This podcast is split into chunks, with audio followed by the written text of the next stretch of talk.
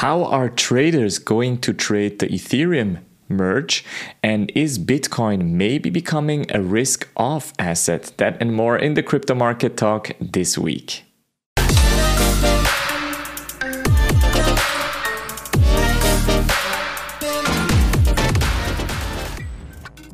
In this week's episode, we will talk, of course, about Bitcoin and Ethereum because the merge is nearing. We will talk about that in a few minutes, but then we'll also talk about the potential alternative to Ethereum. Ethereum Classic. We'll also have a look at Polkadot as well as Solana and ApeCoin. But first, let's start with some news because some interesting stuff happened in the crypto industry last week. This is, for example, one headline Circle freezes blacklisted Tornado Cash smart contract addresses. Now, for the context, Tornado Cash was or is a decentralized application where you have the optionality to obfuscate specific Ethereum transactions. So you, for example, send in Ethereum from one address and the new address that you're getting is completely clean. You could call it money laundering. Others are saying it's just a privacy tool that people want to use. But now what has happened is that the US Office of Foreign Assets Control has put some smart contract addresses from Tornado Cash onto the uh, blocked person persons as well as specially designated nationals list. Now, usually this list is specifically for terrorists and dictators and so on. So, in this case, it's a very interesting case why Tornado Cash has been put onto this list. Now, this of course has specific implications. If, for example, a US citizen is now interacting with Tornado Cash's smart contract by for example, sending Ethereum in or putting USDC, so a stablecoin, out of the system, they technically can be charged for a fine up to 10 million US dollars and can get up to 30 years in jail. So, this is no joke. This is a big story, of course, this whole Tornado Cash story. Now, the interesting part here is now in the stablecoin area, we have USDT, so Tether, and we have USDC. And Circle, the creators of USDC, USDC have already frozen 75,000 USDC that have been in connection with Tornado Cash. And now you can see kind of the downside of potential centralized stablecoins because as soon as they want to block your specific stablecoins, technically they could, as in the example mentioned here. So 75,000 USDC, and I do expect them to block even more money as soon as they see some movement happening. In the meantime, Tornado Cash's founder is also getting some heat. On one side, of course, his accounts are getting blocked, and on the other side, he may even face charges from that specific department in the US as well. And of course, on the crypto side, a lot of people are saying, look, this is part of being kind of privacy focused. So, for example, Vitalik Buterin made the example that he used Tornado Cash in order to send some donations to different charities. And that, of course, you can use in order to send unmarked Ethereum if you want to kind of be completely politically independent from that specific donation. So Tornado Cash doesn't only have illegal use cases. And I think this is a very important news story. The other news story we have to talk about is that Russia wants to introduce the digital ruble. So a CBDC, a central bank digital currency is supposed to come out in 2024. Now, why 2024? It's very simple. 24 is actually the year where the presidential candidates are battling for the new position of the Russian president. So, of course, introducing a CBDC and bringing some kind of potential advantages to the economy will have, of course, benefits to that specific candidate.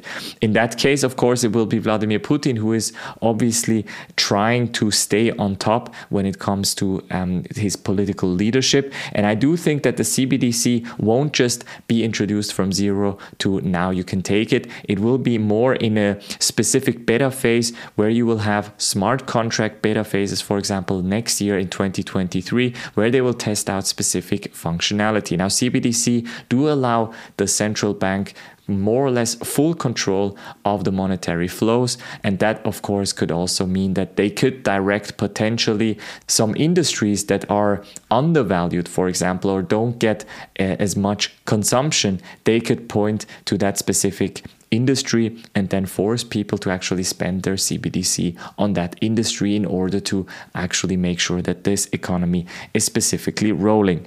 So it will be pretty interesting whether the CBDC in Russia will actually pull through. We are already seeing different CBDCs all over Europe. Also, the US is starting to test out CBDCs. Of course, China has their own digital yuan as well. So we do expect that CBDCs will become a major topic in the coming years. Now, that's for the normal news. Let's talk about the general Bitcoin market. We have here a very interesting statement from a commodity at Bloomberg, Mike McGlone. He's saying Bitcoin likely to transition to a risk off asset in the second half of 2022. Now, currently, what we're seeing in Bitcoin's case is it behaves pretty much like a risk on asset. It pretty much is as volatile as it gets, especially because the crypto markets can't be stopped at all. So they're running 24 7. And of course, if people are panicking, they will panic even more when it comes to crypto. Now, McGlone is seeing that Bitcoin could potentially be transitioning eh, for a more risk off asset like bonds and gold and less of a risk on asset like the stock market. He is expecting a severe recession globally, which probably will make Bitcoin shine along with gold and US Treasury long bonds. So it will be quite interesting to see whether this theory is actually true. He's not the first person to say that. Of course, we always have this headline of Bitcoin becoming the digital gold. Now the big question is will it decouple from the stock market? Because right now it behaves pretty much like the stock market. Now we can, of course, talk about Bitcoin and Ethereum separately, specifically right now, because Ethereum is uh, standing in front of a merge, and we will discuss this in a couple couple of seconds. And Bitcoin, of course, has some other great news going for it, such as this headline here BlackRock, BlackRock pushes into crypto market with Bitcoin private trust. Now, interestingly, we've talked about this potential partnership between Coinbase and BlackRock in the past. Now, in this case, BlackRock actually wants to offer a fund to their institutional investors so people can actually buy spot Bitcoin. And when I say people, I'm talking specifically about institutional investors. So while we don't have a traditional spot ETF Bitcoin, we will see that institutional investors actually have the possibility to invest into BlackRock or actually into Bitcoin via BlackRock via that new vehicle. So very bullish news and we've already seen kind of the price jump up on this news as well and we have this very interesting line here at around 25,394 US dollars has been rejected so almost crossed it and I do believe that this will actually break after a second time here. So trying the 25,000 line is actually going to crack this barrier here. So I do expect this resistance to become support pretty soon. So this could be an interesting time. Also, if you talk about the Ethereum merge. So the merge is the new story of Ethereum moving from proof of work to proof of stake. And in the case of Bitcoin, this could potentially be also a hedge against the Ethereum debacle because if the Ethereum merge is not going through completely clean, you would kind of rely on more proof of work chains such as Bitcoin in this case. So Bitcoin could be your hedge against the Ethereum merge. Now talking about the Ethereum merge, we are having a new date for the Ethereum merge. So 15th of September is the expected merge date. That means on this date specifically, Ethereum will move from proof of work to proof of stake and in turn will reduce its energy consumptions by about 99%. So it will be quite interesting to see whether the miners will actually go with that news or whether they will kind of fork it and move on to something called Ethereum proof of work. And the interesting part is also that the Goerli test network, which was the last test network before it would potentially go into production, was successfully merged. So even we've had three test networks, all of them more or less merged successfully. There were some minor um, hiccups along the way, but that that wasn't too much of an issue that would kind of slow down production. Now, whether this 15th of September will be set in stone, I don't think so. I do believe that we will see a couple of days delay here in this case, but in any case, it's interesting that the Ethereum Foundation even pushed this a little bit forward. We always expected around the 18th, 19th of September, and in this case, we're looking at the 15th of September for the Ethereum merge. Now, how is the Ethereum merge uh, looked at from a trader's perspective? This is also a very interesting news story. They are preparing to buy and sell the merge. So it looks extremely bullish for September. Glassnode, a quantitative analysis platform, has essentially said that if we look at the September contracts on Deribit, which is a crypto derivatives exchange, the directional bias of Ethereum traders is immediately clear. Call options dwarf put options for size with traders betting on ETH prices upwards 2200 US dollars with a significant open interest even out to 5,000 US dollars. Now, we have about a month left for the merge date, and an increase of another 3,000 US dollars on the Ethereum price could be quite interesting. It has been done in the past, kind of this type of increase, but I don't think that 5,000 is realistic. In any case, I do believe a lot of people will buy the rumor, sell the news. So they will sell at a specific point. And in this case, if we jump into the chart, I'm seeing two very interesting zones right here. Now, Ethereum as well has been rejected at around 2000 US dollars to 2015 or 2023 is the price approximately. And it is still gearing up, in my opinion, for this price zone right here. So I do believe 2173 is about the first safe sell spot if you want to sell. And the second safer, in my opinion, sell spot would be around 2,471 US dollars.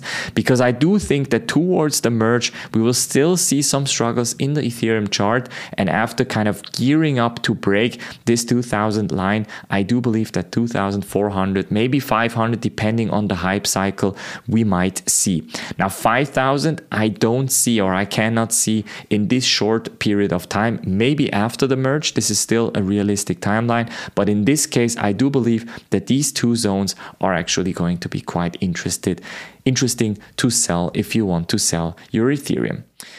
Now, jumping into an alternative, we of course have to talk about Ethereum Classic. And Ethereum Classic hits its four month high as merge approaches. Now, Ethereum Classic compared to Ethereum has actually a limit on the amount of tokens. We have 210 million ETC that are in the supply compared to Ethereum, which doesn't have any cap. The other part is, of course, that Ethereum Classic will stay on proof of work. And I do believe this could be quite interesting for some people to trade. Now, it's not the only alternative because people are also betting on something called ETH POW, which essentially means ETH proof of work. And in this case, I would expect kind of the hard fork to happen in many ways. So on one side, you will have a proof of stake and a proof of work coin. And on the other side, you will also have a pump in Ethereum Classics case. Now, this pump we have already seen here happening. So kind of from end of July, the pump has been happening here. And we even see kind of a double top here that we kind of remember from August 21 as well. So I would expect this actually to not go that much higher. Of course, maybe some hype cycle will drive it towards 60 US dollars. But I do think that Ethereum Classic as a network is not really interesting for traders. I do believe Ethereum proof of work could be more interesting. So it will be interesting to see who is going to fork it and how successful the entire thing will be. Now, moving on, we also have to talk about Polkadot, and another alternative for Ethereum. And in Polkadot's case, as you know, we have these parachains, and these parachains have kind of specific functionality that would enhance the Polkadot blockchain as a whole. Now, Acala, which is a stable coin, has fallen 99% after hackers issue 1.3 billion tokens. There was a liquidity pool on Acala's protocol, which is the IBTC USD USD liquidity pool, and it has essentially left the door wide open for hackers to exploit. So that means essentially hackers were able to generate new tokens and steal tokens from the liquidity pool, which essentially meant that these 1.28 billion AUSD have been minted and stolen. That, of course, has caused the stablecoin, which should be at one to one, has actually dropped by 99%. Now, the interesting part is, of course, how will Acala deal with this problem? Will they kind of, how will they rebuild the trust? This is the big question that I want to see because after the Terra Luna crisis that we've experienced a couple of months ago, I do think people are more hesitant to actually trust stablecoins in this topic and in this sphere. Now, moving on and talking about trust, we also have to talk about Solana. Over 1,900 block producing nodes in the Solana ecosystem, as a new report reveals. Solana, as the foundation, has given out a so called validator health report, which essentially is looking at kind of how the network is behaving, how healthy the network is, how many block producers are, etc. etc. And we can see here that 1,900 block producing nodes with nearly 1,000 688 of those run by independent entities. And this is a huge one because Solana has always had this label of being too centralized and being run by specific entities that Solana is selecting themselves. So we're looking uh, currently at these kind of 1,900 block producing nodes, and we even see a 3,400 validators across six different continents. So it's actually not too bad when it comes to decentralization in the case of Solana. Now, of course, Solana has had some technical issues, um, but we also have to keep in mind that it is a fairly young blockchain compared to, for example, Bitcoin and Ethereum, and it can still kind of develop further. One of the co founders of Solana is actually pretty bullish on NFTs on Solana, of course, as well. And he is saying that I think within NFTs, everything is just really scratching the surface. So Raj Gokal is actually saying, I think NFTs have 50 different use cases that seem to be lumped into one think we expect the majority of crypto projects to make use of NFTs. So, very interesting theory. And that would, of course, mean that NFTs have not just this specific use case of being an image of an ape or, or of a pixelated graphic, but also have the possibility to become something real that we can use in daily life. For example, specific certificates or diplomas can be issued as NFTs. So, I do think this could become a very interesting use use case also on Solana, of course, because as we know, Solana is also built on different NFT marketplaces, so it could actually become something quite interesting. However, the Solana chart is not looking that well, in my opinion. I'm still kind of seeing a slow grind upwards, but not really clear kind of emotion from the market. So I do believe that Solana for now is still a no trade for me. I'm still looking at this kind of this more uh, range trade to kind of get into the Solana price action. And for now, for me, this is not really interesting. One interesting thing for the end is Magic Eden wants to build an ApeCoin NFT marketplace just for bored apes. Here's why.